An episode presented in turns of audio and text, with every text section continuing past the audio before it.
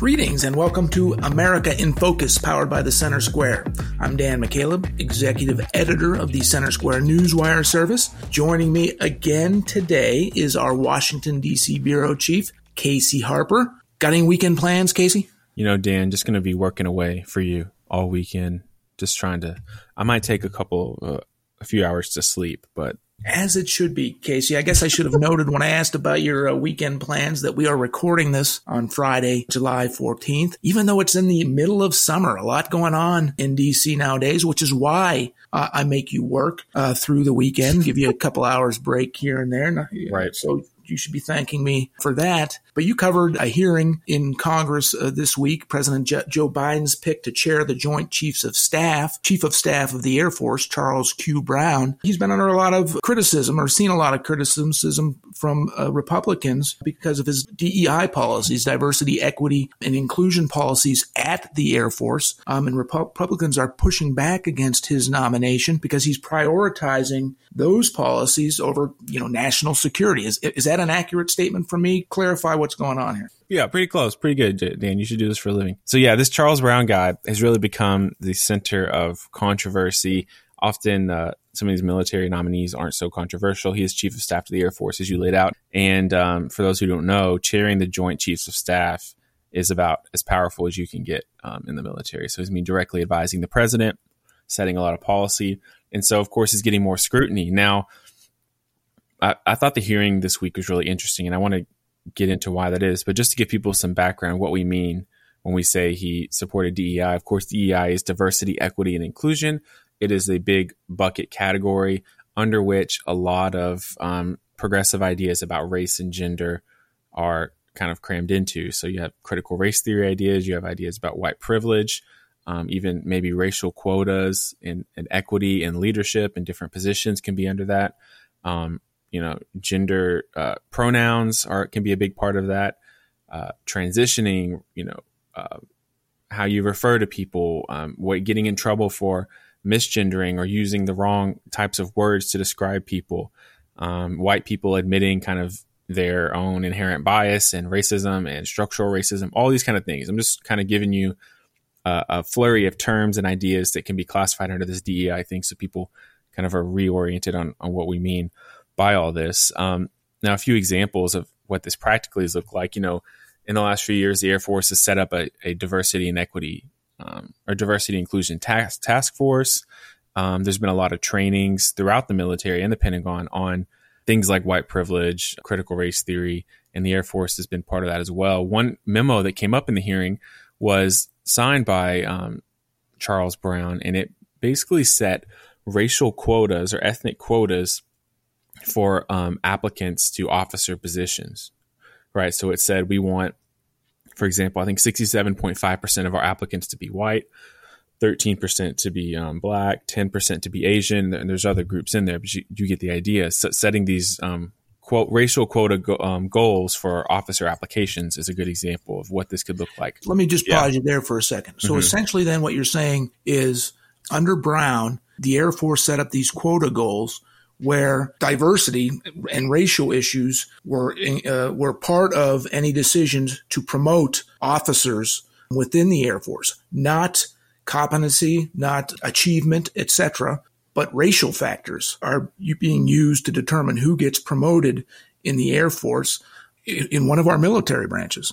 Yeah, so this is where it kind of became interesting at the, at the, hearing this week because some of the things you just said are things that Charles Brown has explicitly said in past interviews, in past statements, past videos.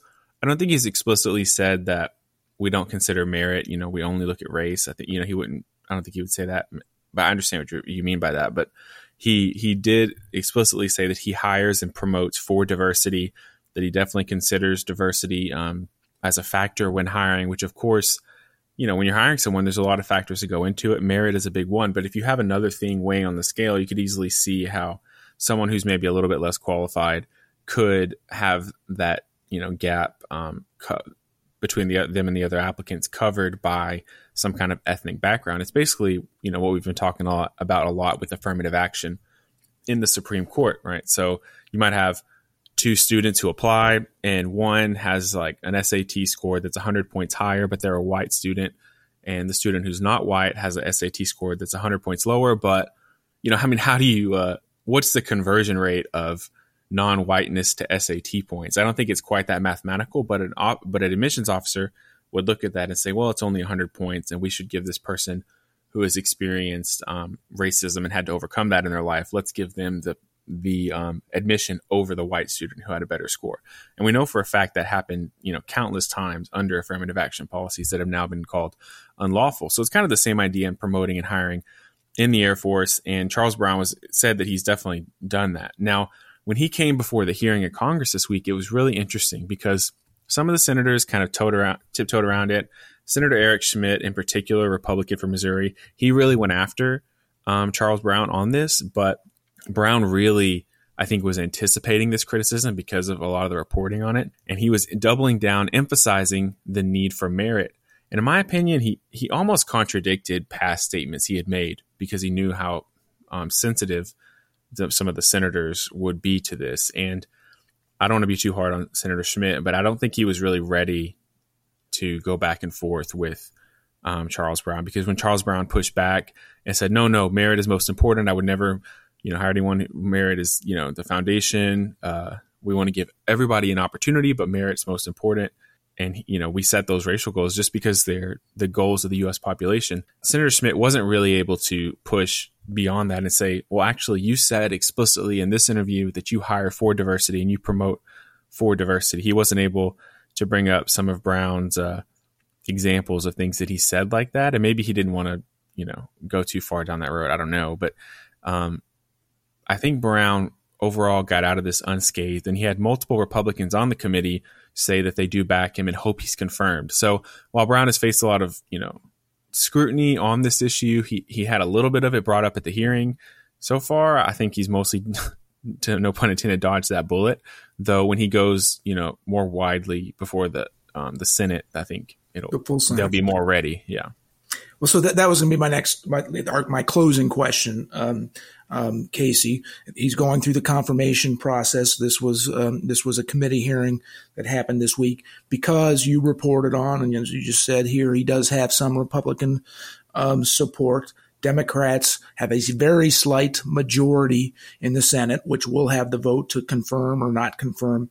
Um, it's looking like he's going to get through the confirmation process. Disagree or disagree? Well, it's complicated because Senator Tommy Tuberville, a Republican from Alabama, is blocking these top military officer promotions. I mean, hundreds of them have been stalled and blocked by Tuberville, and he he instituted this a few months ago when the Pentagon said that they would pay to reimburse troops who cross state lines to get abortions, right? So if a, a service member she wants to drive somewhere or fly somewhere to get an abortion, tax dollars will pay for that. And Tuberville was adamantly opposed to that and used his authority to say until the Pentagon changes its policy, I'm not going to confirm any promotions. And so Tuberville's under a ton of pressure on this, but so far he stood firm so there's multiple factors going in here. The fact that a you know Joint Chiefs of Staff chair could be impacted this by this is only going to ramp up the pressure. Um, it's unclear to me to what degree Tuberville can block this chairmanship, but I know he's blocked all the other um, top military officer promotions, and it's also unclear whether he will he will cave or maybe make an exception for the chair, but then hold his blockade on the rest, and, you know, to kind of compromise and relieve some of the pressure he's facing.